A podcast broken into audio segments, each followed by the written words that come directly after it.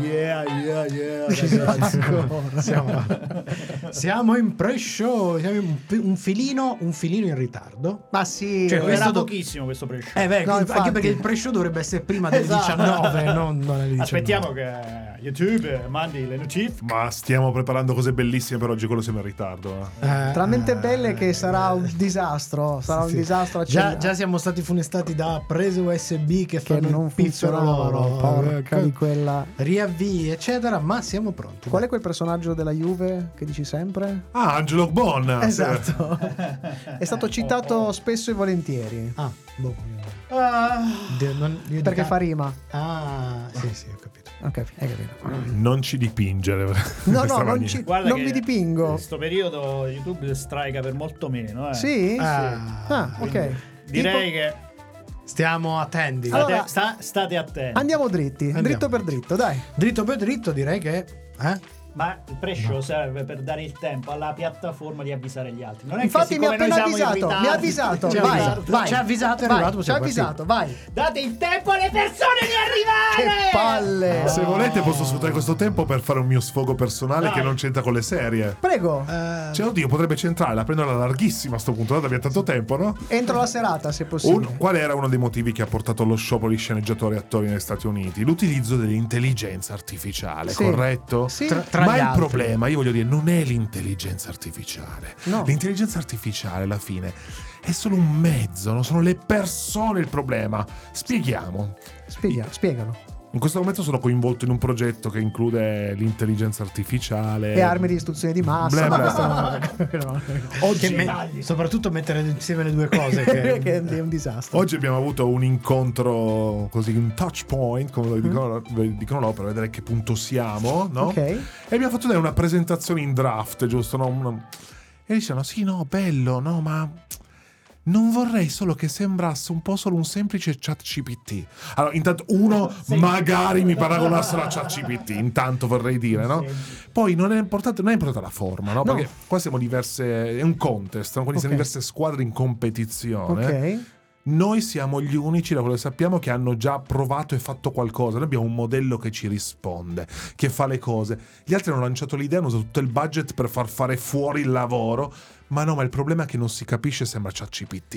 Ma allora io dico, ragazzi, l'intelligenza artificiale, mettetela al posto della vostra. E con questa chiudo. Ma lo sai perché sono preoccupati? Perché eh. il Il capo di ChatGPT l'hanno silurato. Ma l'hanno richiamato. Ah, notizia di oggi: l'hanno richiamato, è stato reintegrato. Ah, auguri! Bravo! Auguri, Alan! Bravo! E hanno fatto fuori chi ha fatto fuori lui. È bellissimo. Bravo, bellissimo, bravissimo. Che bell'ambientino! Che veramente. Aspetta, secondo me, secondo me, la programmazione di tutta questa cosa l'ha scritta ChatGPT. È possibile anche questo articolo. E lasciando questo dubbio amletico, mm. adesso partiamo, partiamo su davvero. Dai, ah, siamo su cinque minuti. Dai, vado? Su, vado, vado, vado, vado. Chetatevi. Serie tivù, fumetti, fumetti e oltre. Sono cose serie.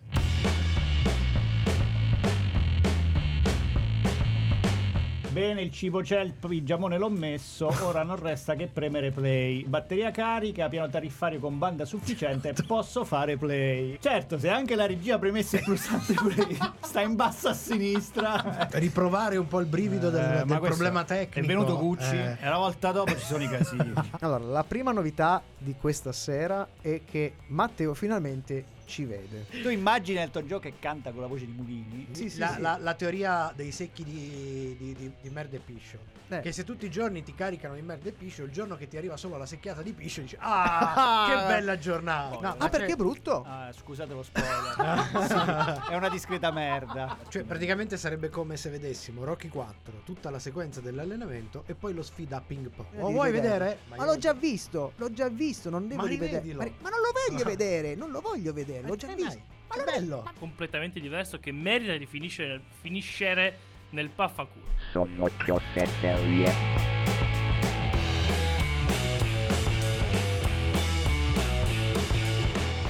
E buona serie, benvenuti e bentornati. Settima puntata della stagione quattordici di Sono Cose Serie, il nostro magazine dedicato alle serie tivù, ai fumetti e a tutto ciò che è seriale. Avete sentito Paolo Ferrara, io sono Michelangelo Alesso e chi abbiamo in regia?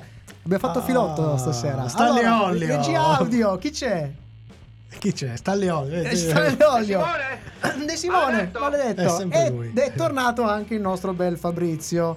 Come stai? Non mi vedete, ma io vedo voi. Allora, intanto vediamo una cosa. Io sono stato accusato di aver provocato danni nei no, vostri t- t- Facciamo no, una coincidenza. Io non vi vedo, ma io vedo voi. Ma l'altra volta Matteo De Simone è tornato a vedere. I danni sono arrivati. Io vorrei ah, solo dire questo. Quindi, allora, abbiamo capito. Quindi, oggi, sono, fare, oggi sono in vena, raga. Quindi ve lo per dico fare già. Le puntate giuste, basta sfilare gli occhiali al Matteo. Eh, tipo mister Magoo. mister Magoo. Eh, Perfetto, dal meglio perfetto. Di sé. Beh, a proposito dei tasti play, scusate, non schiacciati, infatti ci dicono che OpenAI alla fine ha fatto control zeta, questo è Jack O'Lantern che è tornato con noi. Ciao Jack. Jack. Direi che siamo un po' in ritardo, il piatto è ricco, quindi cominciamo subito col sommario alla rovescia. Il sommario alla rovescia.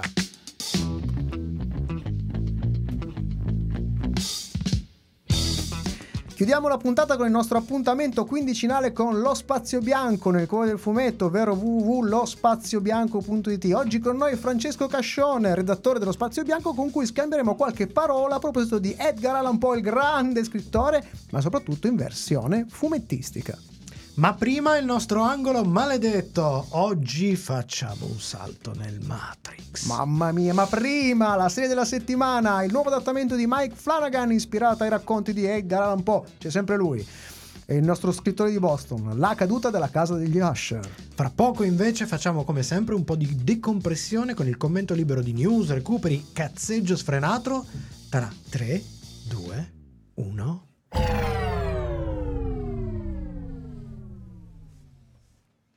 Buonasera, come ah, state? Siamo, siamo nella decompressione. Come detto, io molto carico, e saluto intanto il nostro Francesco Nelisi che dice Ciao, che Francesco. Ci ascolta mentre si sposta in giro per il nord. Oh là, per oh là, il nord, ma per, aspetta, Nordista. Ma per il nord di cosa? Di Torino, no, la della no, regione, la Nord dell'Italia, Corea, del mondo. Nord Corea, che è notizia di oggi perché noi facciamo anche servizio pubblico, ha lanciato il suo satellite spia militare. Ce l'ha ah. fatta dopo diversi lanci, quindi ma Nord Corea. Vabbè, eh, siamo, siamo contenti. L- l'ha lanciato. Spia di questo! Però, scusa, l'ha lanciato. Poi chi l'ha ripreso? Dopo l'hanno recuperato in mano. Lo prendi lei, lo prendi Lo lei. prendi, batti, batti lei. Oh, beh, c'è stato, stato un bel, bel weekend. Cosa, cosa guardi? Cosa no, guardi? Che sento le, le vacche, i campanacci delle vacche. No, no questa stanza. È la... È un bar. Vabbè, così cominciamo malissimo stasera. Vabbè, eh, sono posso, carico. Posso dire una cosa che, ho che fa- secondo me sì? Noi usiamo troppo. Aspetta, che troppo, troppo torpiloquio. Torpiloquio. Turpiloquio. Turpiloquio. Turpiloquio. È vero, è vero. Dovremmo cercare cazzo di no, scusate. Comunque, merda, ho detto cazzo. Questo no, dovevi dirlo cazzo. Vabbè, basta adesso, facciamo in serio un attimo. Tarpiloqui. Io quest- questo weekend, dal momento che ho passato un weekend, Lungo? diciamo lu- lunghissimo, è stato lunghissimo weekend. Cioè tua figlia era da un'altra parte. No, è che ho dovuto, che ho dovuto chiudere un episodio del, dell'Imbucato. Ehm... Ma dillo cos'è l'Imbucato, non puoi nominarlo senza dire cos'è. Abbiamo già detto, è un podcast, okay. Noi siamo tra gli esecutori, noi siamo il produzione il team, esecutiva. Team esecutivo dell'Imbucato, un podcast che parla di startup, Strucciato. di eventi di eventi eh, realizzati da Totem Torino, cioè, Tech Map, facendo fondamentalmente un branded podcast. È un branded podcast, uscirà, uscirà la terza, uscirà terza... il terzo episodio. Chissà, speriamo, non, abbiamo, non sappiamo ancora se è piaciuto o meno, comunque ah, vediamo un attimo. L'unica cosa chiara è che Michelangelo non Com- ancora ben capito comunque. Cos'è cos'è cosa? Totem. Ti ho visto un po' in difficoltà nel spiegarlo. So. No, no, è che stavo pensando a quello che dovevo dire dopo. eh, cose per facciamo parlare, mm. facciamo parlare, sì, sì. No, in realtà questo weekend sono riuscito ad avere un sabato libero che invece era dal cinema. Era meglio che non lo facevamo parlare. Vabbè, passiamo alle se- mi serie sono re- di questa mi sera. Mi sono recuperato finalmente Dungeons and Dragons, ah, l'onore dei ladri. Una gran bella chicca. Beh, devo dire che mi ha sorpreso, mi ha sorpreso in maniera molto positiva. È vero è che avevo sentito... insomma, pareri piuttosto, soprattutto dai nudi, dai, dai, scusami, dai nudi, dai, nudi, dai, dai duri dai e puri del, del, del D and D. Io penso che noi siamo tutti ex giocatori di Dungeons and Dragons, ma io non mi ricordo praticamente più una mazza. Però è stata una roba veramente carina. Eh, grazioso anche forte. Grazioso se sui forte. Due registi non ci mettere mano sul fuoco, secondo me Ndoko e Okoye hanno preso bene. È comunque un film gradevolissimo. A parte il fatto che distrugge tutte, diciamo, tutte le, le, le i cliché sì, su, ma la, sui personaggi. La, sicuramente la cosa, la cosa interessante è che hanno preso appunto questa gigantesca I P dove peraltro non ci sono fan, ci sono no. nazi, Nazgul, eh, ci esatto. sono. E hanno avuto la classica idea di tenere un approccio dissacrante ma rispettoso allo stesso tempo. Quindi... che a, a, mi ha ricordato molto il classico party, il party di giocatori che insomma cer- si, si impegnano per fare il personaggio, ma poi c'è il momento di cazzeggio. Diciamo non è ah, ma questo non è il party, estremo. Scusa, adesso mi ricordo quando i miei amici mi dicevano che erano più nerd di me: no, stasera andiamo a una festa, andiamo a un party. Era questo il party? Ah, okay. Se giocavano okay. ai giochi di ruolo, probabilmente ah, okay. insomma, se erano sfigati con i brufoli e gli occhiali, probabilmente, probabilmente era, era quel quello party. Il party. Uh, bello, po- parliamo bello. Di, ovviamente dei nerd di una volta. Sì, sì. Ma c'è anche questa, diciamo che non è, non è. Eh, al limite del demenziale no, come Vox Machina no no no no no è anche è anche, più una, be- è anche una bella avventura sì, sì, sì, e sì. soprattutto soprattutto ha un'ironia molto molto arguta e intelligente. Io ogni volta che ci ripenso continuo a ridere come mi pisciavo sulla scena dei cadaveri. Quella è capolavoro di comicità, tempi comici perfetti, sì, eh, sì, sì, decisamente, decisamente. Ma è voluta la comicità? Sì, assolutamente. Okay. No, chiara, se, chiara. Sembra molto... Su questi film bisogna chiedere. No, no, è vero, allora, hai ragione. So, sottolineo, sottolineo che c'è uno Hugh Grant in grande spolvero e in chiave comedy all'inglese. Sì, proprio... lui, lui è in gamba, è bravo Chris Pine, Michelle Chris Rodriguez. Pine, finalmente, finalmente ogni tanto può fare qualcosa di... di... di carino. La scena dove c'è il suo simulacro che canta, eh, a un certo punto si scioglie, non è assolutamente il, male. Poi beh, vabbè, tutti, tu, tu, tutti i ribaltamenti, sì. il, il drago ciccione eh, sì, sì, sì. È, è, è un attimo che ho detto questa quest è carina, nessuno ci aveva pensato prima. Eh, sì, sì, e sì. Secondo me il personaggio che veramente scardina totalmente è quello del paladino eh, interpretato da Renée Jean-Page, che abbiamo visto molto, in Bridgerton no. nella prima stagione di Bridgerton, che sembra di cui un... poi si è rotto il ca- eh, sì, no, ha fatto un... che sembrava il classico personaggio infallibile, ma lo è infallibile ma, a modo suo a ma, modo suo ma. Grande molto, anche molto il cameo grazioso. Di Bradley Cooper, che fa un personaggio mignon, che è un ex del personaggio interpretato da Michelle Rodriguez, che è molto carino, anche quello è molto carino. E stavo pensando, è bello, mm. ha avuto successo, mm-hmm. allora la mia idea è beh in cavolo, sala non molto purtroppo, infatti si lamentavano che purtroppo un film del genere in sala non ha riscosso molto. Beh cioè, diciamo eh, che il sì. periodo purtroppo è uscito non è proprio beh, prima di quest'estate è uscito cioè, prima di quest'estate eh, sì era di, di quest'anno la produzione. Ma stavo pensando, se allora già si parla del fatto che ci sarà un altro film, Chris Pine ha detto non posso dirvi nulla, però insomma ci stanno lavorando, cioè nel senso la pre pre-produzione si, si parla di la cosa che mi piacerebbe tantissimo, però, che non diventasse un sequel con gli stessi personaggi, sfruttando ma proprio che fossero varie campagne varie campagne altri personaggi, diventasse un po' uh, non proprio alla così antologica, ma però con qualche con qualche con qualche in, in realtà nuovo. In realtà ci sono già, non ho capito se sono sequel, spin-off o prequel, ma stanno cominciando a pubblicare anche in Italia una serie di romanzi legati ognuno a uno dei personaggi ah, okay. Okay,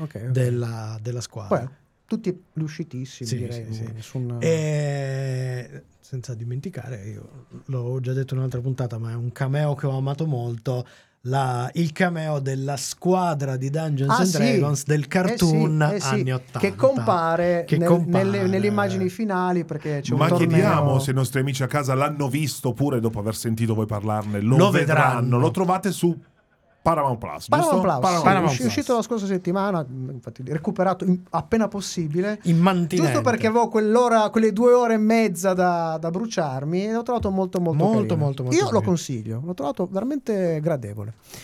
Mentre invece, parlando di novità, questa settimana, anzi a cavallo tra la settimana scorsa e questa sono uscite le prime due di una serie che aspettavamo. Ma ce la teniamo per una puntata? Sì, sì, ah, io eh, ce la te- eh, però diamo qualche così, impressione, visto. no? Che, eh, che, che cosa c'è? Non cosa so, guarda? Non dicono titoli. Arriviamo, Aspetta, arriviamo, arriviamo, arriviamo. La suspense, Madonna, la suspense. C'hanno la telecamera davanti. No, no, no, che è eh, Monarch, Monarch. Legacy of Monarch, Legacy of Monsters.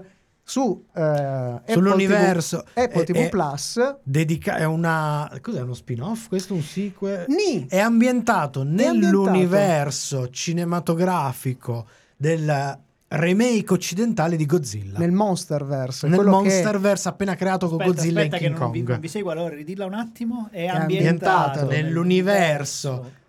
Remake, remake di Godzilla e King Kong appena creato il MonsterVerse nell'universo occidentale. Una coppia fluida, ho capito. Però eh. è interessante. Allora, i primi episodi non vi diciamo nulla perché probabilmente la recensiremo appena finirà. Però i primi episodi sembrano molto interessanti. Innanzitutto fattura Vabbè. incredibile. E poi ci stanno du- c'è cioè una, co- un, una... una fattura incredibile. fattura... Una coppia d'attori coppia perché, insomma... Noi non diciamo Vabbè, logisticamente, se no temponi mi riesce Godzilla. Kong... No, in realtà, in realtà allora, io ho scoperto che è creato da questo Chris Black che ha scritto episodi per Invincible, decine di episodi per Enterprise, Scissione. un episodio per Scissione, ah. è, stato produ- è stato anche produttore esecutivo di Scissione, Mad Men e, e Ugly Betty. Ah, non, mica, è, non è proprio mica diciamo l'ultimo che... degli stronzi. Uh... Ma l'altro sviluppatore mi ha lasciato esterrefatto. Leggo adesso Mike Flanagan, che ultimamente su, sui comics americani e Marvel è un, e anche creator owned in giro sta sparando delle cose molto Raga, interessanti. Raga, Apple T V Plus ha sbagliato una volta, eh? Vero, sì, una volta sbag... uno, ho capito, uno. ho capito, ha sbagliato forte, ma però, sbagliato porca secco. miseria. Una volta per tutte con la volta, Fondazione. Poi per il resto direi che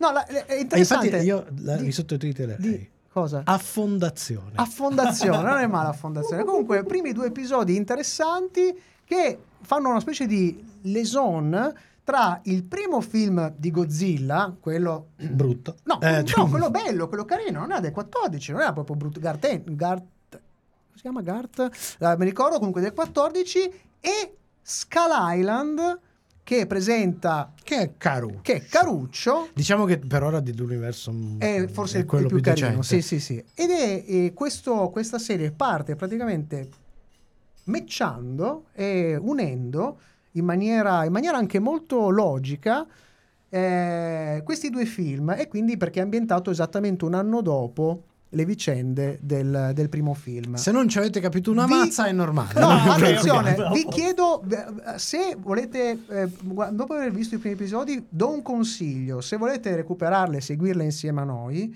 non leggete i nomi e i cognomi dei personaggi interpretati dagli attori, perché è dovete prendere la serie senza sapere chi sono e cosa fanno. Okay, lo scoprite sto... durante la, la visione. Sto perdendo. No, e no, perché se un minimo, un minimo vi ricordate quello che è successo nei due film che vi ho citato, lui dormiva, rischiate, lui vabbè, dormiva al cinema. Ris- io, rischiate di, di, di, rischiate di ah, farvi uno spoiler. Ma è interessante sta cosa. E segnaliamo che c'è un personaggio interpretato da padre e figlio che interpreta lo stesso personaggio giovane e vecchio, ovvero ah, Carl Trussell. Carl Trussell e suo figlio Wyatt eh, che interpretano esattamente questo nuovo personaggio che è stato creato apposta ah, per la serie, che lui è da giovane il figlio da e da vecchio il padre. Ed, ah, ed è bravi, molto molto carino bravi. Per ora sembra interessante, vediamo che non, se non si sputtanano, ma conoscendo Apple T V Plus insomma se è partita bene resta bene, perché eh, quell'altra era partita sì. subito male, quindi non c'è problema di in teoria. Poi che questa cosa si ricollega tra poco, mi pare che Matteo anche lui abbia fatto un recupero. Sì, sì, sti giorni si ah, certo. si è lamentato, si è no, lamentato. No, non mi, no, no, mi non, eh, mi sono non ti sei lamentato? No, no, no. no è, no, quello, è quella la cosa è strana. Quella cosa strana. Allora. No, allora, siccome mi sono già scottato. Sì. Allora sospendo il giudizio. Ok. Di che stiamo parlando? Stiamo parlando del fatto che ho recuperato il, l'ultimo Matrix. Matrix uh, Resurrection. Resurrection. Resurrection. Resurrection. Il quarto, sì. Perché mi sono già scottato? Perché io dopo che ho visto il primo, ho visto il secondo e il terzo, ho detto ma vaffanculo. Ecco. Okay. Però, perché non questa, vogliamo dire le parolacce, questa è la recensione no? breve. Però riguardandolo più Poi, avanti, avanti. Ah. Dice, vabbè, però non sono proprio brutti. In realtà... hanno una logica sì. all'interno de- sì. della cosa. Sì. Cioè, in realtà c'è un arco che chiude. Sì. Adesso ho visto questo quarto che ho detto, beh, è carino. Eh. M- però... lo devo rivedere perché io non ho capito Cerco. una cippa. Cioè non ho capito se è bello o brutto, no? Non l'ho capito. La, Nel senso che, che potrebbe essere... Mm, se, come dire? Se non ha un, se, se non ha un secondo, un secondo col, una seconda collocazione, come ci ha abituato Matrix, no? Certo. Filosof- filosofico, un significato, un certo C'è, tipo. In effetti. Eh, ma io non ci ho capito niente. Quindi ho detto adesso aspetto... Eh? Trovo altre cinque sei lo... ore cinque, libere sei... e me lo rivedo. Tutti e, tutti e quattro? No, o solo no, quello, solo solo. Ma cinque sei so perché lo fai a tappe, cioè ti addormenti, poi torni indietro lo riprendi, perché non dura cinque sei ore. Cioè. Allora, eh, questo film ha di nuovo polarizzato in maniera spaziale no. tutti che i commenti. La, la polarizzazione è, è veramente... E non si è capito se... Era Lana che l'ha fatto, Lana Wachowski. Lana, sì. mi sembra. Eh, no, se l'ha fatto, l'ha fatto apposta per creare questo, questo tormento tra gli estimatori di, eh, de, di Matrix, o abbia fatto questo film fintamente per cercare di insinuare una critica feroce. La cosa interessante è che, come metafilm, tutte le cose che si dicono all'inizio sullo cioè, sfruttare metafilm, metafilm. L'altra metà l'altra metà l'altra metà, l'altra metà è faticosa eh. da, da non lo so.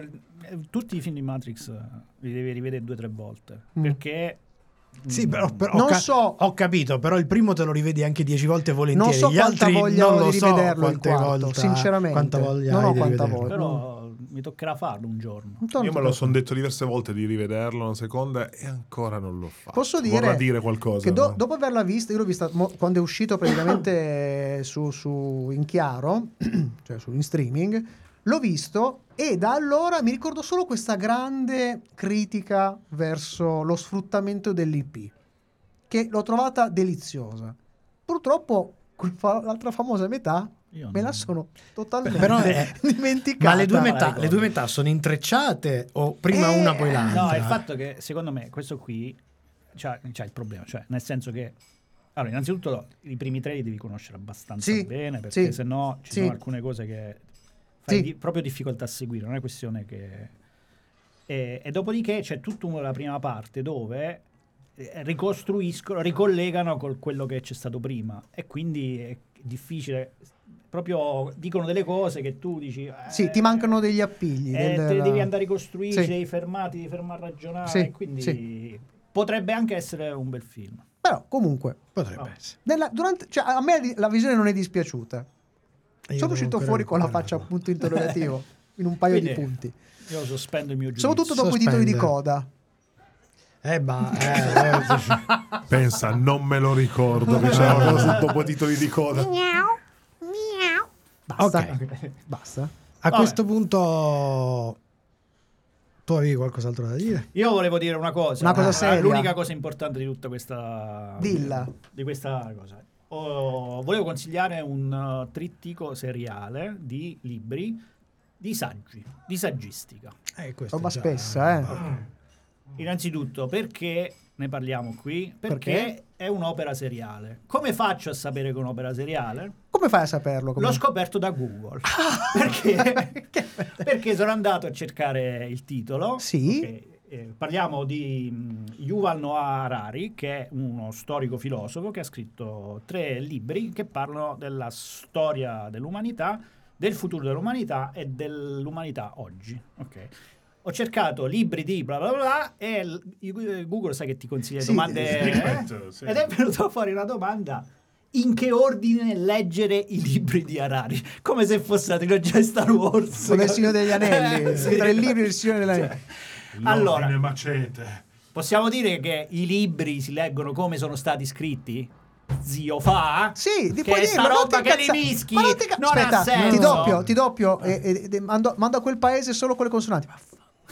Posso? Okay. Scusa, però scusa, anche i film non dovrebbe essere così. Anche i film, eh. anche i film. Ma se uno fa ma un prequel poi del sequel, ma tu lo stai fomentando, no, no. stai fomentando se, De Simone. Se, Pensa eh. quando fanno i film che non dovrebbero esistere, no? Quelli vanno saltati. Eh, okay. appunto. Vanno saltati, non è che li La minaccia prima. fantasma, tipo, lo conoscete? Saltano.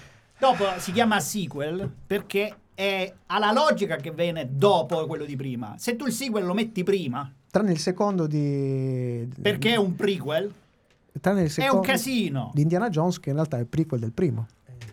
Sì, ma tanto non è importante. Ma va visto sempre, sempre a seco- secondo, come secondo, oh. certo, certo. Comunque, vista questa polemica, la prossima volta vi porterò io una polemica, un dubbio, perché è una polemica con altri conoscenti. Vi dico solo che riguarda Terminator. Sì, come si chiamano i tre libri? Allora, i tre libri, i tre porcellini. Allora, Sapiens, sì, che è la storia, che è il primo, così okay, mettiamo tutti d'accordo. First one. Che è la storia dell'umanità. Lui parte da un concetto molto interessante, che l'umanità ha un superpotere. Sì? Questo superpotere è il fatto di riuscire a aggregare un grandissimo numero di eh, elementi insieme.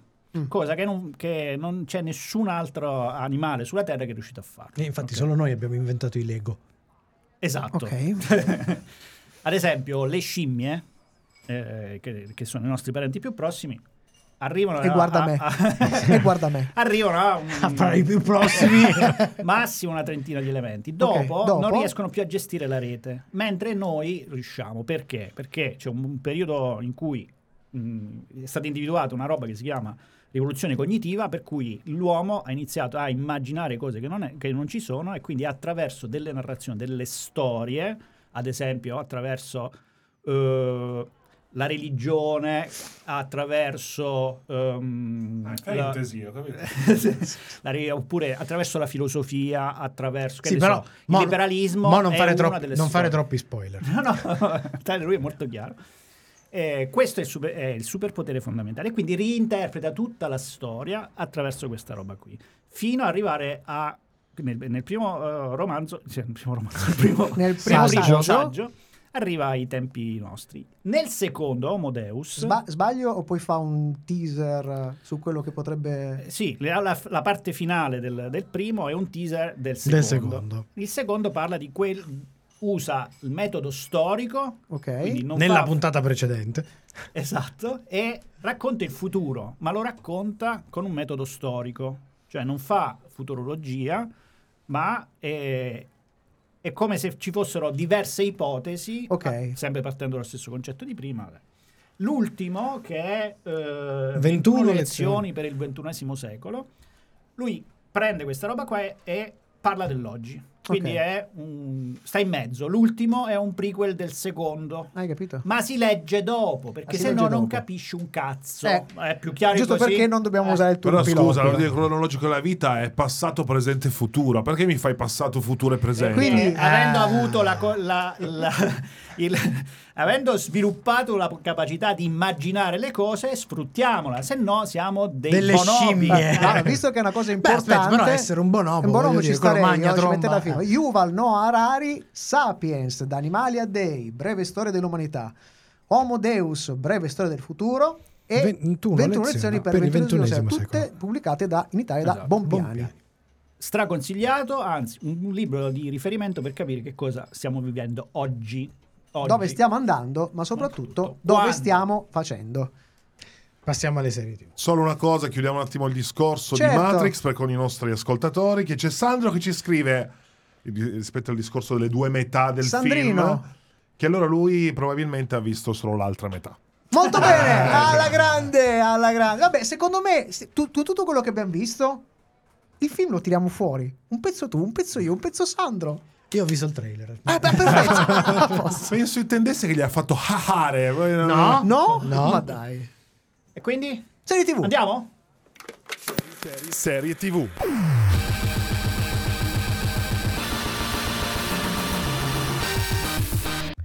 Dopo il successo di serie come The Haunting o Midnight Mass, Mike Flanagan continua il suo lavoro di grandi adattamenti da opere di letteratura dell'orrore, decidendo di confrontarsi con il classico dei classici, Edgar Allan Poe. Prodotta da Intrepid Pictures e distribuita da Netflix a partire dal dodici ottobre duemilaventitré, La caduta della casa degli Usher non è un semplice adattamento del racconto omonimo di Poe, ma raccoglie in sé la collezione di tutti i suoi racconti più famosi, incasellati all'interno di quella principale. Flanagan è uno di quegli autori che deve costruire relazioni forti con il proprio gruppo di attori e anche questa volta si porta dietro volti con cui ha già lavorato in diverse occasioni. Il cast è ricchissimo, per cui vi segnaliamo alcuni degli interpreti principali. Abbiamo l'attrice Carla Gugino, eh, qui la misteriosa Verna, e che ha lavorato con lui nel film Il gioco di Gerald e nella serie The Hunting. Poi abbiamo Bruce Greenwood, qui la versione adulta di Roderick Usher, che è un attore dalla lunghissima fi- filmografia. Con Flanagan ha lavorato nel film sempre Il gioco di Gerald e Doctor Sleep, che è il seguito di, eh, di eh, Shining. Shining di, di, Stephen, di sempre King. Stephen King. Anche Il gioco di Gerald è un tratto sempre da un libro Stephen di King. Stephen King. La versione più giovane del patriarca degli Asher è interpretata invece da Zach Guilford, visto in varie serie, Midnight Mass e The Midnight Club. Mi piace la parola Midnight, Midnight. sempre di Flanagan. Eh, poi abbiamo My, Mary McDonnell, candidata all'Oscar per Barla coi lupi, vista ma soprattutto in Battlestar Galactica.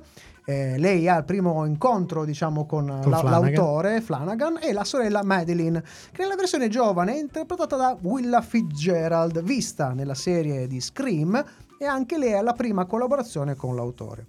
Continuiamo la rassegna del cast con Henry Thomas, il bambino... Pro- Henry Thomas, ma eh. dai! Il protagonista di E T, il bambinetto di E T, eh. l'estraterrestre, già comparso in tutti i lavori cinematografici e seriali di Flanagan, che qui è il primogenito degli Usher.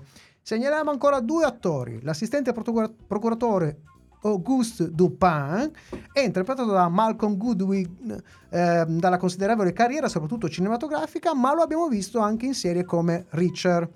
L'avvocato degli Asher invece, Arthur Pym, è interpretato di è lui o non è lui, è lui o non è lui, è lui, Mark Hamill, ovvero mi sembra Vabbè, un po' eh, riduttivo, ha fatto tanto altro, ma se noi lo conosciamo per il ruolo iconico di Luke Skywalker nella esalogia, no, nella, se ci, nella Spas, serie, comunque di Star Wars, ma anche grande doppiatore, ed è molto bravo, Madonna. Eh, dal curriculum infinito, ma ricordiamolo soprattutto voce ufficiale del Joker in tutte le trasposizioni animate e videoludiche dagli anni novanta più o meno a oggi. Ma di cosa parla? La, ca- la caduta della casa degli Usher. Roderick Usher è l'amministratore delegato della casa farmaceutica Fortunato, sotto processo perché è al centro dello scandalo degli opioidi. Il suo farmaco, il ligodone, è un antidolorifico che scatena forti dipendenze nei suoi utilizzatori. Dopo una strenua battaglia in cui l'avvocato Arthur Pym non esita a usare i metodi più discutibili, Usher sembra pronto a cedere. Nel giro di poche settimane i suoi sei figli sono, ma- sono morti a seguito di una serie di orribili incidenti.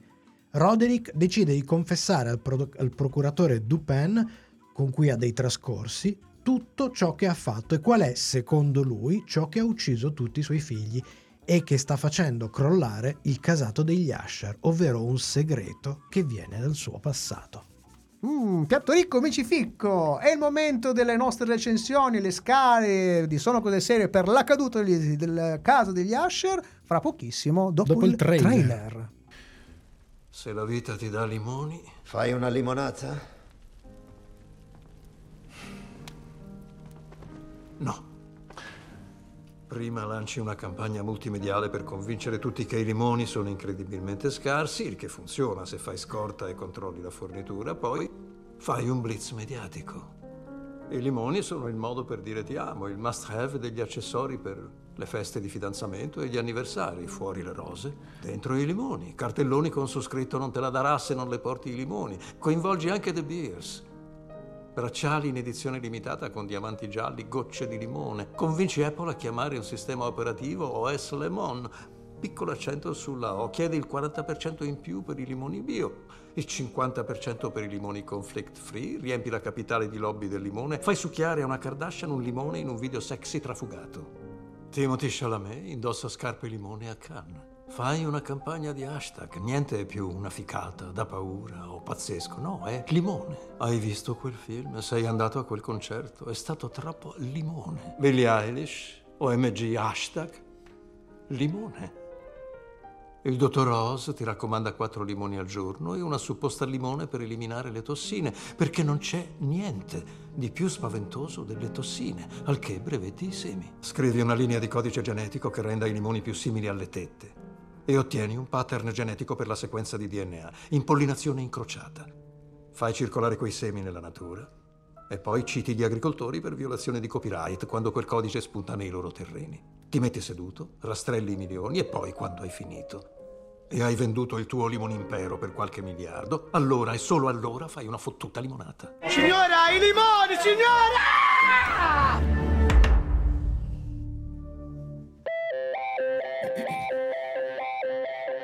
Seguici anche su Twitter, Facebook e Instagram. Sono cose serie, sempre con te. Come le precedenti opere di Flanagan, il comparto tecnico è di alto livello, alternando la glacialità degli elementi moderni e del mondo farmaceutico, di cui fa parte questa versione della famiglia Usher, con elementi e sequenze dove colori e luci sposano il gotico. Colori che hanno un ruolo anche nel descrivere i personaggi. Ogni Usher ha un colore dominante che si associa soprattutto con il momento della sua fine. L'elemento più debole di tutto l'impianto è sicuramente la C G I, che si rivela piuttosto discontinua, con momenti notevoli e altri al limite della sufficienza. Di sicuro le scelte più potenti di Flanagan, eh, scusate, le scelte più potenti Flanagan le compie nel lavoro di adattamento.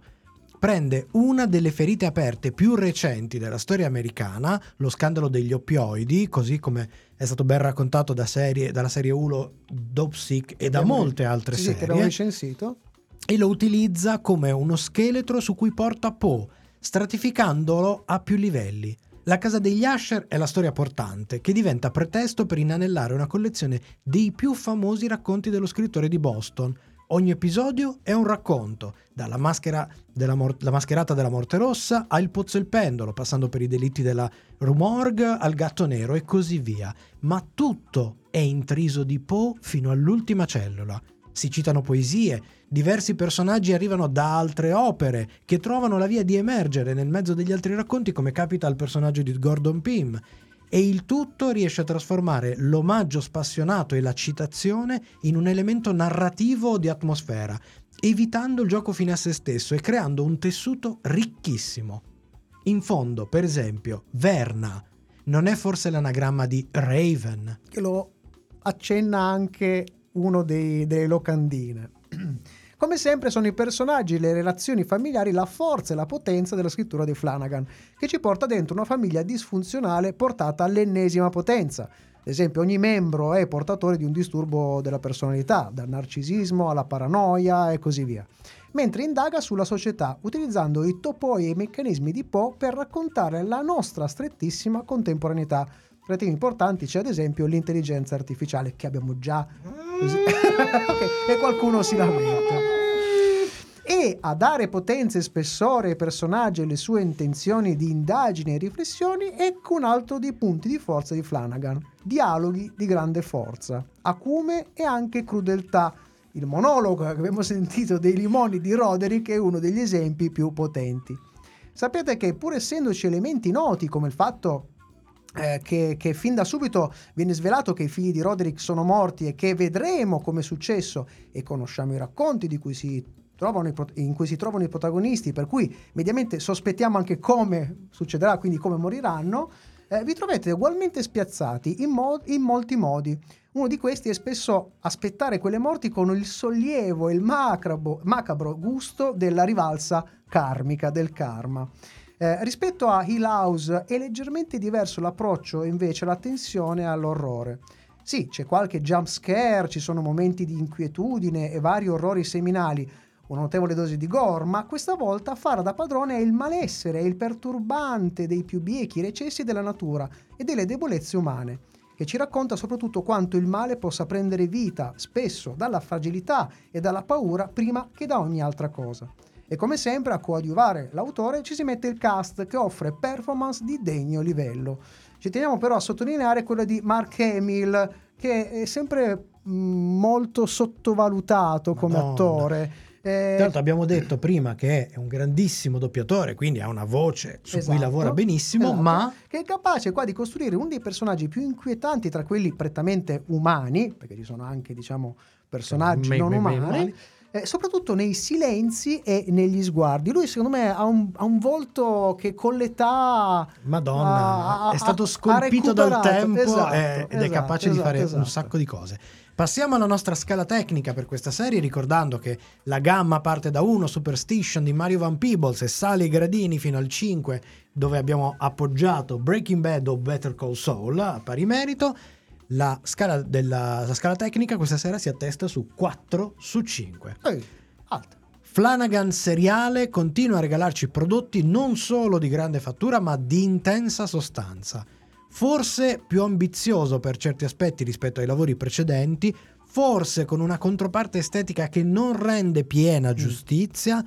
forse non per tutti gli spettatori, ma sicuramente una serie dirompente che lascia un impatto più a lungo termine della semplice ricerca di mettere paura nel suo spettatore. E questo è apprezzabile da, da uno che ad esempio gli horror non li digerisce tantissimo, eh, eh, tanta roba.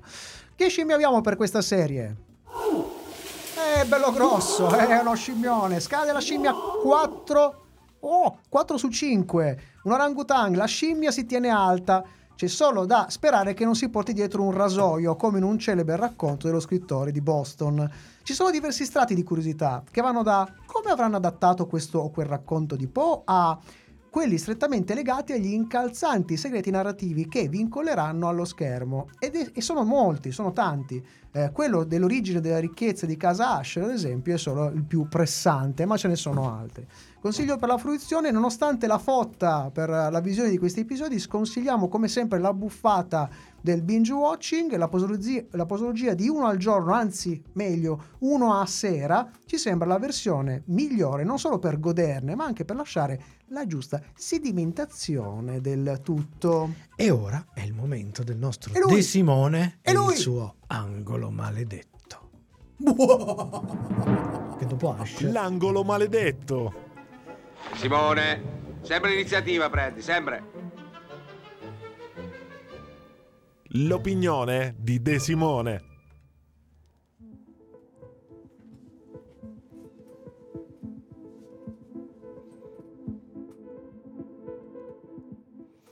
Ok, dai Giuseppone, dovremmo essere arrivati, dai.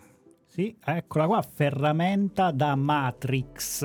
Google Maps dice che è qui e dove dobbiamo chiedere. Allora, non sembra proprio un ferramenta, a me sembra tipo un ristorante.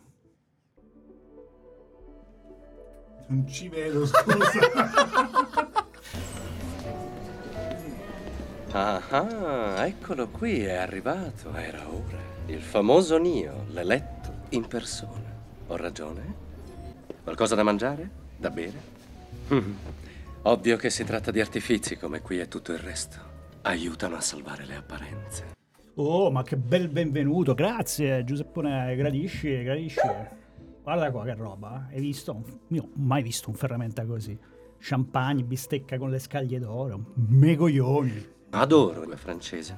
Io le ho provate tutte, ma il francese resta la mia preferita. Una lingua fantastica, soprattutto per pronunciare oscenità. Non de Dieu de putain de bordel de merde de saloperie de connard d'enculé de ta mère. Sentite? È come pulirsi il culo con la seta. Ne sono affascinato. Ma comunque, per mia esperienza, la seta non è un granché per quella cosa lì. Eh, anche Giuseppone ha provato, lo so. Com- comunque, allora, veniamo al perché siamo qua. Oh. Mm-hmm.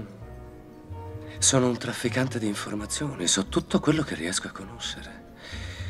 Il punto semmai è... voi lo sapete, perché vi trovate qui? Allora, io cerco il fabbricante di chiavi. Cioè, mi si è spezzata la chiave del garage, non sai che casino per tirare fuori il pezzo della serratura, quella roba là. Il fabbricante di chiavi, certo. Ma questa non è la ragione, questo non è il perché. Il fabbricante di chiavi per sua stessa natura è un mezzo, certo non è un fine, perciò cercare lui equivale a cercare un mezzo per fare cosa? Per fabbricare le chiavi.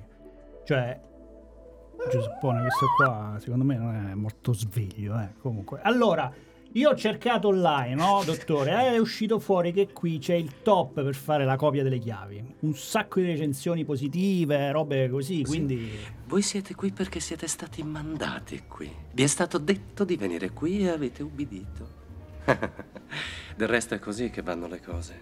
Sapete, esiste un solo principio costante, un solo principio universale dell'unica autentica verità. La causalità. Azione, reazione. Causa ed effetto. La scelta è solo un'illusione creata e posta tra chi ha potere e chi non ne ha. Eh, oddio, messa così. Potremmo dire che l'algoritmo, insomma, ci ha detto di venire qua. Ma lei è filosofo? Guardatela, quella donna. Buon Dio, guardate la sua bellezza. Ha effetto su tutti quelli che lei ha intorno, è così ovvio. Così bourgeois, così noioso, ma aspettate. Osservate, ecco, vedete, le ho mandato un dessert. Un dessert molto particolare. Ah, Giuseppone, no, non è filosofo, questo è cuoco, è cuoco. L'ho scritto io di persona. Inizia tutto in modo così semplice. Ogni sequenza del programma crea un nuovo effetto. È come poesia. All'inizio un impeto emotivo, calore, il cuore che palpita. Riesci a vederlo, Nio, sì? Lei non sa capacitarsene, perché? Sarà il vino? No. Cos'è allora? Quale ne è la ragione? Presto non ha più importanza. Presto i perché e le ragioni evaporano. E ad avere importanza resta solo l'emozione in sé. Ecco, questa è la natura dell'universo. Contro questa cosa noi lottiamo, la rinneghiamo, ma è una messa in scena, è solo facciata. Al di sotto della nostra composta apparenza, la verità è che noi siamo senza controllo. Giuseppone, questo non è cuoco, questo è maniaco. Chissà che ci ha messo dentro la torta. Ah, lei, dottore, è bravissimo. Che intuizione raffinata, dottore, i miei complimenti. Quindi se pensiamo alle emozioni come algoritmi, allora ammettiamo che un algoritmo ibridato nel nostro cervello potrebbe essere in grado di controllare le emozioni meglio di noi. Causalità. Non c'è verso di sfuggirle. Le saremo in eterno assoggettati. La nostra sola speranza, la nostra pace dipendono dal capire questo, dal capire innanzitutto il perché. Il perché è ciò che differenzia noi da loro e voi da me. Il perché è la sola vera fonte di potere, senza di esso siete impotenti. Così siete venuti da me, senza perché, quindi senza potere. Un altro anello della catena. Eh certo, sì sì, stiamo andando verso sempre una più alta ibridazione e quindi gli algoritmi ci controlleranno sempre di più. Giuseppone, annuisci, scodinzola, fai qualcosa pure tu, non contraddirlo. Dottore, senta, allora, tutto molto interessante, ma noi saremmo qui per farci fare il duplicato delle chiavi del garage. Giuseppone, questo è fuori come un balcone, dai, inizia ad andare, inizia ad andare. Ma non temete. Dato che ho constatato quanto siete zelanti nell'ubbidire agli ordini, vi dirò che cosa dovete fare adesso. Sbignatevela e riferite all'indovina questo mio messaggio. Il suo tempo è agli sgoccioli e volge al termine ormai. Certamente, dottore, non mancheremo. Lei ha ragione, riferiremo sicuramente. Giuseppone, andiamo a fanculo. Giuseppone, corri, corri, corri. Testimone, via dalle palle! Ah! Sei sempre in mezzo, come giovedì stai! Lo sentite? Questo è il profumo di fumetti nuovi. Fumetti! Ed eccoci al nostro momento dedicato al fumetto in collaborazione con lo spazio bianco punto it. Con noi c'è uno dei suoi collaboratori, Francesco Cascione.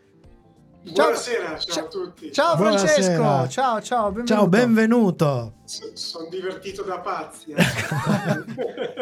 Meno male. Meno male. Sai che sia mai. Eh? Allora, noi questa sera abbiamo r- raccontato della ca- la caduta della casa degli Usher, serie sì. di Mike Flanagan dedicata e ispirata ai racconti di Edgar Allan Poe, ma la tradizione fumettistica pullula di confronti con il grande scrittore di Boston. Ne abbiamo raccont- anche un pezzo qua per chi ci sta guardando in video. In video ne facciamo vedere, facciamo vedere una, una, una, una diapositiva. Una diapositiva che dalle edizioni Nicola Pesce Editore, una bella raccolta di, di opere di Dino Battaglia che rifà molti, alcuni dei, dei racconti, racconti di Edgar Allan Poe. Tu che cosa ci puoi dire in merito? Quel volume lì è letteralmente introvabile, però è fichissimo. È mio. Scusa, scusa. No, eh, ed è vero, perché Poe si presta, se diciamo da un punto di vista cinematografico la resa non è mai stata eh, tradizionalmente eccezionale, la, la scrittura di Poe si presta benissimo come soggetto a fumetti, sia nella trasposizione puntuale che quella che fa che ha fatto Battaglia. I racconti sono addirittura degli anni, di fine anni sessanta, erano pubblicati su Linus tra il sessantanove e, e gli anni successivi, vado, vado proprio a memoria, e ehm, se non come suggestione, così come è successo nella, nella, nella serie che abbiamo visto. E quando è arrivata la presentazione, la, diciamo la, l'invito a partecipare a questa serata, oltre a essermi messo di, ovviamente a leggere, a guardare la serie, ho avuto modo di recuperare le mie letture. Ah. E in cima alle letture, per me, il legame tra Poe e fumetto è Dylan Dog, soprattutto il Dylan Dog di Leandori. Eh, che eh, citava sì. molto, tra virgolette, i classici... Sì. I classici letterari da una parte e quelli cinematografici più recenti dall'altra. Esatto. Io sono partito proprio dal, dal numero sette, che era la, la zona del crepuscolo.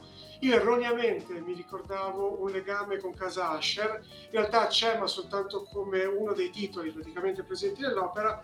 In realtà il racconto presente nel, in questo albo è quello legato alla mesmerizzazione, ah, al, sì. eh, il caso Valdemar.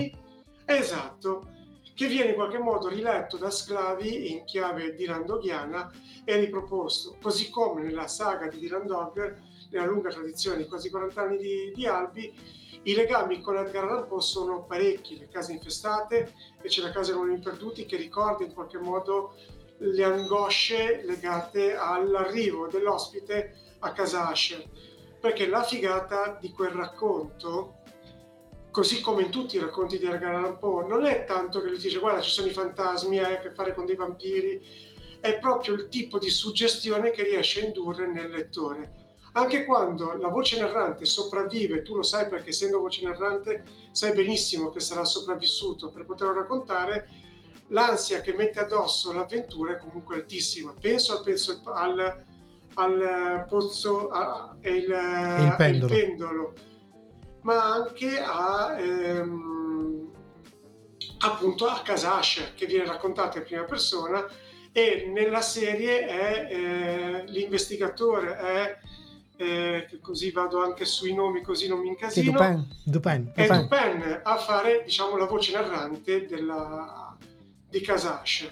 Certo, tra l'altro adesso parlando di, di, di Dylan Dog, soprattutto quello dei, dei primi numeri, e Dino Battaglia, non, non riesco a non fare un match tra uno dei disegnatori che nei primi numeri di Dylan Dog ha, ha fatto continu- faville e ha continuato, continua a farlo, ha, ha sempre avuto questo sapore, questo stile grafico che un pochino richiama Battaglia, sto parlando di Corrado Roi, sì.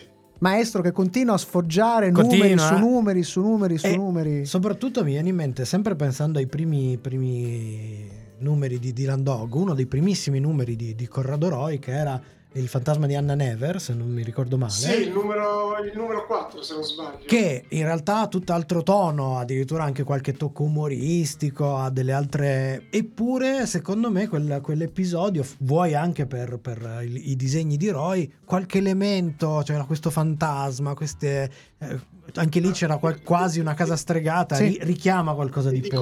In Jekyll c'è addirittura il corvo, sì. eh, mm. disegnato da... da Corrado Roi. Cioè io all'epoca me li ricordavo davvero a memoria, i numeri ci tornavo. e, e Jack Hill è stato uno di quelli che in qualche modo mi hanno, mi hanno, mi hanno formato. E visivamente, stato, visivamente eh, anche qualcosa di abbastanza impressionante, è una specie di imprinting per chi ha cominciato a leggere i fumetti e forse non conosceva Battaglia, ma ha cominciato a, a, a conoscere quello stile così fumoso, così, così che sembra proprio ricordare la Londra eh, nebbiosa de, de, de, di fine Ottocento, che forse associa molto Dylan Dog a quel tipo di, di atmosfere che Corrado Roi è riuscito a, a creare. Poi dopo ti rendi conto che ci sono dei rimandi artistici. No, per carità. Secondo me il grande valore che aveva all'origine di Dylan Dog era quello di essere seminale, ma in senso proprio di mettere il seme. Sì. Eh, io, le, io ricordo che, che lessi Alfa e Omega, che rimandava al famoso monologo di Blade Runner, senza aver visto Blade Runner.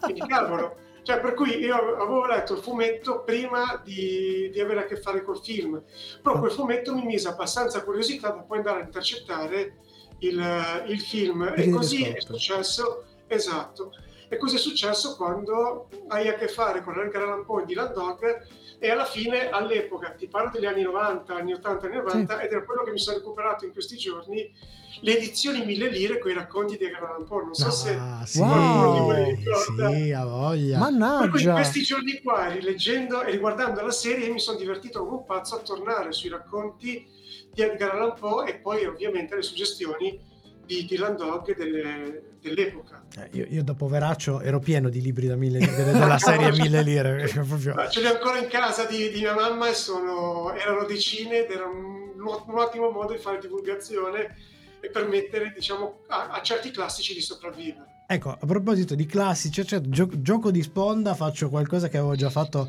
l'altra volta con Paolo Garrone. Ti, visto che stiamo parlando degli albori di Dylan Dog, che magari lettori più, più recenti hanno cominciato il personaggio più avanti, quali sono secondo te i, i numeri imprescindibili del, del primo ciclo di Dylan Dog? Quali sono gli episodi che devono essere recuperati?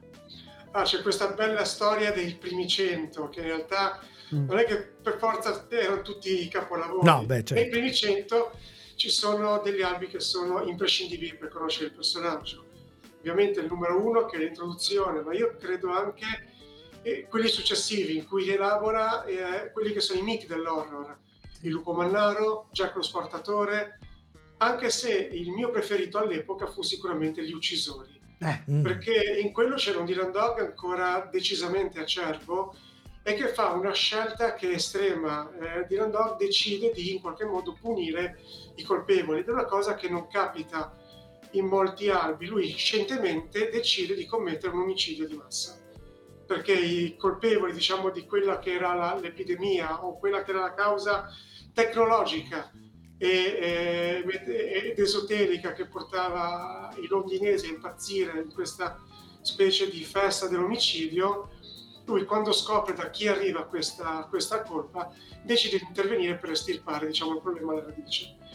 E poi per quella che è la mia formazione, eh, quella che era stata, diciamo, la, la, la, la, quelli che io farei leggere, che consiglio ai miei figli, io tornavo su Alfa e Omega poco fa, perché c'era un Roy straordinario ed era il Roy delle origini, e poi andrei a quello che è stato l'albo che in qualche modo ha formato tutti noi che all'epoca eravamo adolescenti, che è sicuramente ehm, oddio la, vabbè, Le memorie dell'invisibile, eh, eh. E, ehm, perché c'è il grande amore di Dylan Dog lì, il primo grande amore di Dylan Dog è sicuramente Il lungo addio. Il lungo addio. Eh. Per cui io credo che quelli siano gli albi, diciamo che in mezzo a, a Il lungo addio ora siamo intorno al settanta settantaquattro, sì, se, settanta e qualcosa, sì. Esatto. Anche se tra i miei preferiti io metto il primo di Landogone. Il primo di Landogone era un albo che arrivò in edicola ah, eh, all'inizio degli anni novanta e dentro c'era, io poi sono genovese, c'era un rimando ad André che rimandava all'antologia di Spoon River, ah, che era okay. questo capolavoro sceneggiato da Sclavi e illustrato da Casertano, che era Totem Tanzi, che ancora adesso resta una delle mie storie preferite di Dylan Dog. Notevole, hai, hai aperto una, uno scrigno, stiamo tornando indietro nel tempo. Invece, vabbè, abbiamo citato Battaglia, abbiamo vabbè, ovviamente citato le, gli influssi in Dylan Dog. Ti vengono in mente altri fumetti legati a Edgar Allan Poe o tangenziali a Edgar Allan Poe che secondo te sono significativi? Oh cavolo, eh... E il fatto è che poi Edgar Allan Poe, in qualunque, cioè, secondo me la, il valore dell'autore è stato all'epoca aprire il mondo a quel tipo di genere. Mm. Quindi credo che ogni tipo di albo, ogni, ogni storia horror, anche contemporanea, anche ogni albo che in qualche modo, io penso ad esempio al lavoro che hanno fatto Edizioni Bao, era quello... Eh, aspetta che mi devo affacciare per leggerlo, era un horror seriale legato a eh, anche qua suggestioni legate a case maledette e a realtà parallele. Aspetta che devo cercare di, qualcuno mi aiuta da casa, devo riportare l'aiuto da casa l'aiuto da casa è fantastico. Beh, mentre tu citi quello, io apro un'altra finestra su un altro enorme atto- um, scritt- eh, scusate illustratore che io straadoro e che è un altro maestro del periodo di Battaglia, eh, perché è ritornato in auge, nel senso che un'altra opera, quasi passo uno, eh, di Edgar Allan Poe, che è Il cuore rivelatore, disegnato da Alberto Breccia, un altro, eh. un altro mostruoso autore strepitoso, che proprio questi giorni è tornato, una delle vignette di questa opera strepitosa del maestro Breccia è tornata alla ribalta perché in Argentina, paese di origine del, del, del disegnatore, è stato eh, sono, sono passate delle, delle mostruose elezioni per cui hanno eh, eletto un, un des, destrosissimo iperliberista, per, peraltro pazzo, come pazzo un cavallo, furibondo, e qualcuno ha preso una tavola del Cuore Liberatore di Breccia, ha inchioccato questo personaggio che sta benissimo e ha rifatto questa famosa tavola con questa costruzione eh, beh, eh, di Breccia e, e niente, volevo citarla perché è, un, è un'altra di quelle opere che secondo me da un punto di vista visivo e di come è stato trasformato il racconto in storytelling fumettistico, storytelling disegnato, è strepitoso. Ma guarda, stavo per citarlo io Breccia, Breccia. perché eh, anche lui ha fatto come, come, come Battaglia, gli è capitato spesso di, di tradurre vari, mm. vari, varie opere letterarie in chiave fumettistica, appunto alcuni racconti di Poe, eh, per quanto abbiano due stili personalissimi, potentissimi, molto diversi tra di loro, però nell'approcciarsi a Poe entrambi hanno comunque questo, hanno utilizzato uno stile più graffiato, sì, sì, più sì, tagliato, sì, sì. Ci sta, più ci sta assolutamente dentro, più vero, scolpito, vero, da un certo vero, scol- vero. scolpendo bianco e nero in una maniera pazzesca. Po- posso dire che avete citato grandissimi disegnatori, ma diciamo che contro Battaglia non c'è battaglia. Grazie, grazie De Simone. Scusate. Allora, scusami Francesco, abbi pazienza, ma di tanto poi, poi gli diamo anche la terapia eh, alla fine della, della, della puntata. Allora, ti abbiamo dato giusto il tempo di recuperare. Sì, e sono preparato. Allora, quello che mi viene in mente era Gideon Fall con i disegni di Sorrentino. Oh, ah, un altro e, che non sa disegnare, e, poverino.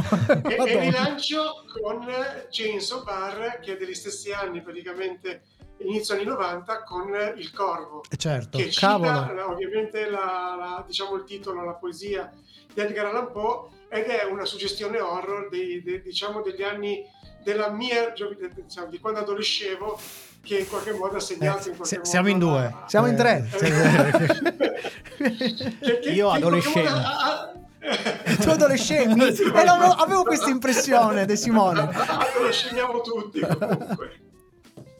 Bella, bella, eh, bella. Il corvo, il corvo di, di Barra non, non è male. Sì, ma poi rimanendo sui grandissimi che ci si sono confrontati, una delle cose più recenti che mi viene in mente, non perché sia recente il fumetto, ma perché è relativamente recente la ristampa che, che hanno fatto. Anche Corben uh. si è confrontato con i racconti di Poe, c'è una raccolta che è stata mh, pubblicata qualche anno fa Da, da, da Panini, che ovviamente si apre con il corvo. il corvo e anche Corben, che ha invece questo stile estremamente fisico, muscolare, materico, comunque un po' mantenendo il suo stilema, ritorna, ci ha messo un po' di graffiato, ritorna. un po' di richiama, richiama, richiama evidentemente chiama. Po' giustamente richiama questo tipo di atmosfere.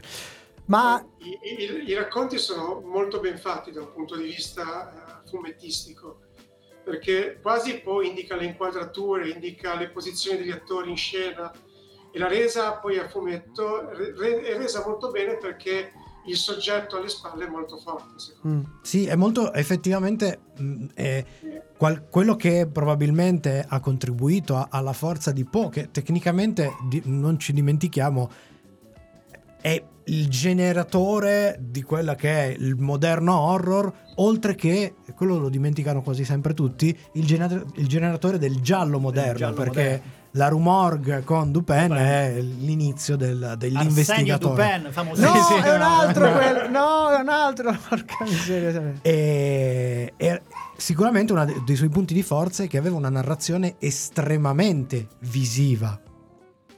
Quindi sì, sì, questa sì, cosa sì. Nel riportarsi al fumetto evidentemente aiuta a, e ha secondo aiutato. Me questo tipo di suggestioni sono anche rese molto bene poi nella serie. Sì. Io sposo appieno quello che avete detto voi, perché effettivamente la serie, per la messa in scena, per i dialoghi, per il fatto che tu a un certo punto ti aspetti, perché dopo che scopri più o meno il meccanismo delle puntate e capisci in qualche modo come, come sono strutturate, resti comunque sorpreso. Anche se quella che mi ha fatto più ridere è stato il gatto nero. Sì, il gatto nero. E devo, devo dire, notevole. Parafrasando il cuore rivelatore, qui c'è il titolo rivelatore che in qualche modo sì, ti spiega. Sì. Però allo stesso tempo, per esempio, eh, un altro piccolo spiazzamento, ogni tanto le mescolano. Mm. Tipo il cuore, se non, adesso non vorrei dire una castroneria, ma mi pare che hanno infilato un po' di Valdemar, che, che okay. citava prima, eh, nel cuore rivelatore. Quindi hanno intrecciato, poi è, è proprio... Ha fatto un lavoro di tessitura davvero mm. Flanagan con questa serie, mescolando Poe sia nella trama principale che in questi piccoli nodi, in questi piccoli raccordi. Ha fatto un sacco di... E poi per la festa in maschera è quella che apre praticamente il racconto, che è La morte rossa, sì? Che è uno dei racconti di Poe che ho, che, che, che ho letto con più passione anche quando mi ci sono trovato, tornando a Dylan Dog attraverso lo specchio. Sì, oh, sì, sì, sì, sì, c'è sì, sì. La, la morte che gira, e c'è una scena che praticamente è uguale a quella che ovviamente è quella del racconto, ed è resa molto bene nella serie. Vero. Con eh, con Verra che eh, gira praticamente all'interno di questa festa nello stesso modo in cui noi la percepiamo all'interno del racconto, nello stesso modo in cui la incontriamo in questo Dylan Dog. Bello, bello, che tu fuori nel passato. Io sono affascinato perché mi ricordo il periodo in cui leggevo queste cose, eh, quando sapevi la... leggere quando sapevo leggere quando poi ho smesso, la demenza mi ha colpito purtroppo. No, e, eh, e... però i fumetti sono belli perché guardi le figure, esatto, guardi le figure, è a posto, cioè, molto bene, molto bene. Ti è capitato uh, tra le tante possibilità che, che, che ha, fatto, ha, ha seguito il fumetto per lavorare con con Edgar Allan Poe, ovviamente una delle branche del fumetto è anche quello della rilettura in chiave comica. Per esempio, persino Topolino mm. ha, ha, ha dato delle, una versione disneyizzata e resa un po' più comica del, di, di, di Edgar Allan Poe. A te è capitato di leggere qualcuno dei fumetti che invece lo ha riletto non nelle sue atmosfere inquietanti, ma in quelle meno inquietanti? Ah, no. Non, non ricordo di averlo fatto, non, non ricordo di averlo intrecciato io, probabilmente con i Topolino sì, però non, non ricordo, non ricordo uno, un, un racconto in particolare. Allora, recentemente sicuramente c'è qualcosa, adesso vado a memoria, non ricordo... No, so che beh, con Topolino stanno rifacendo molti classici, sì. Per cui è uscito Moby Dick, è uscita mm. anche... Però non, non, non ricordo una storia legata ad Edgar Allan Poe. Io so, spero di non Anzi, aiutami. inventare. Ricordo un Edgar Allan Top, che non so se era il titolo o se era solo il nome che assumeva Topolino all'interno di una storia. Ok, ma io invece ricordo un cartone, sai, uno di breve. Sì. Io ricordo abbastanza distintamente che c'era Paperino spaventato da sto corvo che... Non mi ricordo. ricordo questa roba qua abbastanza è, è quindi possibile. L'avrò inventato. Ah, io rilancio coi Simpson. E i Simpson? Sì. Ah. Eh, già. Sicuro c'era il corvo con, la, con sì. le fattezze di parte, forse. Di sì, assolutamente. Era un Treehouse of Horror. Lo, esatto. Lo so era perché... una delle, dei, dei, dei quelli di, di, di Halloween. Sì, esatto, sì, sì. Esatto, una delle puntate di Halloween, c'era la clip proprio il corvo con Bart che faceva il corvo e Homer che faceva la... l'uomo che veniva. Quindi avrò diciamo. confuso l'I P Paperino con, con uh... Bart Simpson. Poi eh, sono gialli tutti e tanto due. Sono tutti, eh. sono, ma, tanto sono, fa, fa parte della stessa casa ormai, quindi a posto. Bene, Francesco, fine. grazie per questo, per questo excursus e soprattutto per questo eh, tuffo nel, negli albori di, di Dylan Dog, che è stato un bel amarcordo. Sì, perché ci, ricorda, ci, ci ricordava che, uh, che, che Dylan Dog era ancora un gran bel fumetto. Ma guarda che stranamente lo è ancora. Bisogna capire, bisogna saperlo intercettare, secondo perché me. Stranamente?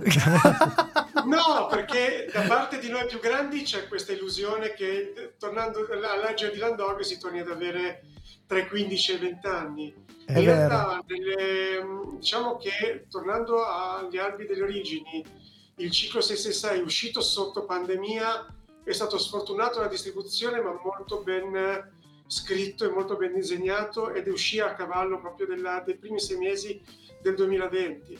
E poi devo dire, per uno che si avvicini adesso a Dylan Dog, secondo me dovrebbe leggere quelli che scrive Bilotta. Gli speciali eh, Bilotta beh, sono eh, ogni beh. anno un capolavoro. Eh, vabbè, e, anche, e anche sulla serie regolare qualcosa di, diciamo che riesce a colpire in qualche modo, ogni, ogni tanto arriva. Ogni perché tanto. È chiaro che noi che abbiamo una macchina, noi che abbiamo quattrocento albi alle spalle e anche un vissuto di serie, di film, di libri, Vero. di fumetti, siamo un pochettino più vaccinati, più scaffacciati, più smaliziati. Mi piace questa visione, mi piace questa visione che non è buonista, ma solo è proprio perché noi siamo diventati dei vecchi. Dei vecchi ma... No, eh. Il fatto è questo, che Dylan Dog parlava alle generazioni, cioè se io... Vero. Alla... Io credo che se avessi letto, paradossalmente, torno al discorso che facevo prima, avessi letto con occhi più adulti Alfa e Omega, dopo aver visto e rivisto Blade Runner, probabilmente l'avrei giudicato e vabbè, ma ho fatto già una cosa già fatta, quando invece in quell'albo lì fa un capolavoro Sclavi, perché ci mette dentro ovviamente ehm, Ridley Scott, ci mette dentro Kubrick, ci mette dentro tantissima roba. E credo che in certe suggestioni dei fumetti che escono adesso, certe cose si vedano. Mm. E secondo me tra gli, tra gli autori in questo momento che scrivono Dylan Dog con maggiore capacità c'è sicuramente Bilotta, per cui eh, anzi, siamo d'accordo per il legame con la casa del crepuscolo. eh, alla, il ritorno al crepuscolo, lo speciale che è uscito quest'anno, secondo me è un piccolo capolavoro in cui si torna alla suggestione di Dylan Dog e delle origini, ma con una lettura assolutamente contemporanea e anche molto più matura, lasciami dire, più, più... Sì. No, ma Bilotta è un po' di classe, secondo sì, me. Nella maniera più no, assoluta, lo amiamo, lo amiamo, l'abbiamo intervistato. L'abbiamo e intervistato siamo... un paio di anni fa e, e direi che te, tu, giustamente stai citando il suo, i suoi cicli su, su Dylan Dog, pregevolissimi, no, eccetera. Sono quelli più autore, autoriali ma, e quelli più caratterizzanti. In ma B- Bilotta, basta, cioè qualsiasi cosa che t- su cui troviate in copertina scritto Bilotta, prendetelo un po' sulla fiducia, perché comunque è sicuramente grande, vi regala è parecchio, parecchio. È parecchio sfidante e con Dylan Dog si diverte tantissimo ad accomodare i vecchi lettori in quella che è la comfort zone, mm. e, però rilanciando. Secondo me il suo capolavoro assoluto è uno speciale di due o tre anni fa che era Una risata vi seppellirà, oh, che non ce l'ho, qualcosa che non ha mai osato nessuno, perché di Dylan Dog più o meno si è esplorato e fatto, ma di quella che è la sua spalla o reale protagonista della, diciamo, del, nella mente di Sclavi, mai nessuno ha fatto quello che ha fatto Bilotta in quell'anno. Da recuperare allora. È il consi- Ripeti il, il con- titolo perché così ce lo segniamo. Una serata vi seppellirà, quindi vi, vi fa intuire di chi stiamo sa- parlando. Eh beh. Una risata vi resusciterà, mi dice Google. O ah sbaglio? Sì, sarà quello allora. Ah sì, speciale okay. Dylan Dog trentacinque. Ok. Esatto, okay. Quello è uscito credo due, due anni fa o tre anni fa comunque massimo. Due, sì, due, due anni fa nel ventuno. Perché è stato l'ultimo del ciclo dei morti, che è il ciclo che eh, Bilotta ha curato a Bronzotto sì. e tornerà a curare in Sepulcro nel, nel futuro prossimo. Sì. Ed è, eh, a parte che anche quella è una rilettura di Dylan Dog in chiave diciamo più nichilista, più vecchia, sì. arrabbiata e cinica, che è molto ben fatta. Sì, assolutamente. Quando si dice che... il ciclo del pianeta dei morti, sì. Molto bello. Assolutamente. Molto bello, molto bello. Bene, bene. Grazie ancora Francesco. Francesco, è stato un grande Grazie piacere. Ci rivediamo fra... Ci rivediamo tanto fa... periodicamente. Fa, fate, fate il giro, quindi prima o poi ti ribecchiamo. Grazie del tuo okay. preziosissimo contributo. Un abbraccio e a prestissimo. A presto. Ciao, grazie di cuore ragazzi. Ciao Francesco. Ciao. Ciao, ciao, ciao, ciao, ciao. Approfitto, ricordo ancora una volta, seguite www punto spazio bianco punto it dove trovate approfondimenti, interviste, recensioni, tra cui ci sono C'è anche lui, lui, c'è anche lui. Vabbè, eh. E gli incidenti capitali a tutti.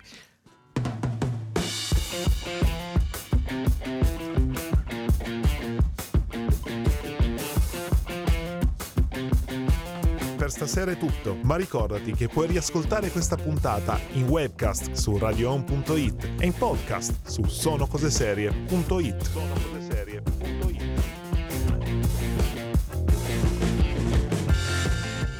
E prima dei saluti vi anticipiamo di cosa parleremo nella prossima puntata. Questa volta si parla di una bizzarra serie coreana, Bargain, trattativa mort- mortale, uscita per Paramount Plus. Ti, ti, a te, a te, a proprio te, a, te, a te. Ti ricordiamo di seguirci sulla tua app di podcast preferito, di lasciare una recensione con commento e o di condividere questo episodio o quello che preferisci con amici, parenti, eh, nemici, conoscenti, conoscenti eh. cani, gatti, quello che volete, animali, però... vegetali e minerali. E minerali. Oh, oh, l'abbiamo detta, va bene. Grazie a Matteo De Simone in parte tecnica. No, no, no, no. no, no, no. Grazie, lo dovete no. dire a Luca Pantanetti che Luca! è venuto qua. Oh, yeah! Anche, Ciao Luca. Se, anche Ciao Luca. se purtroppo è dispiaciuto perché è arrivato tardi per sentire la vostra recensione sulla casa degli Ash. Vabbè, eh, la recuperi, beh, recuperi, la recuperi. Il podcast. Dai, eh, dai Luca. Saremo su tutte le dai piattaforme. Dai che ci dobbiamo vedere, dai che ci, esatto, dai che ci dobbiamo vedere. Grazie allora anche a Luca, ma io ringrazio Matteo De Simone alla parte audio, il buon Fabrizio Cucci per la oh, parte video e commenti e la sua intemerata sulla I. Un saluto da Paolo Ferrara, un saluto dal sottoscritto Michelangelo Alesso. Ci vediamo di nuovo qua fra sette giorni, stessa spiaggia, stesso mare, ma non possiamo chi non, non chi, chi ma chi beh, chi, chi, no, chi, chi no chi cosa, no, cosa. Ma prima dei, dei saluti dobbiamo ricordarvi che chi non, chi non ci ascolta chi non ci ascolta chi non ci ascolta è un birimbino.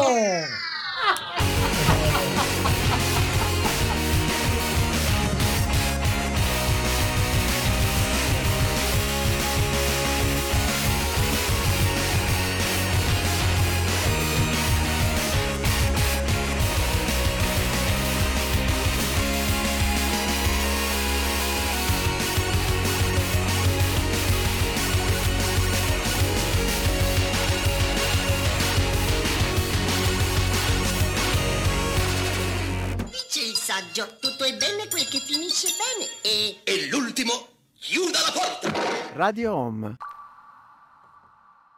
Sono come suono. Allora, per te che sei rimasto con noi fino alla fine, hai una grande opportunità. Finalmente puoi scegliere. Ma siccome questo non è un film, non sceglierai tra la pillola rossa e la pillola blu per risvegliarti. Questa è la realtà e quindi scegli la supposta rossa o la supposta blu. Scegli con saggezza.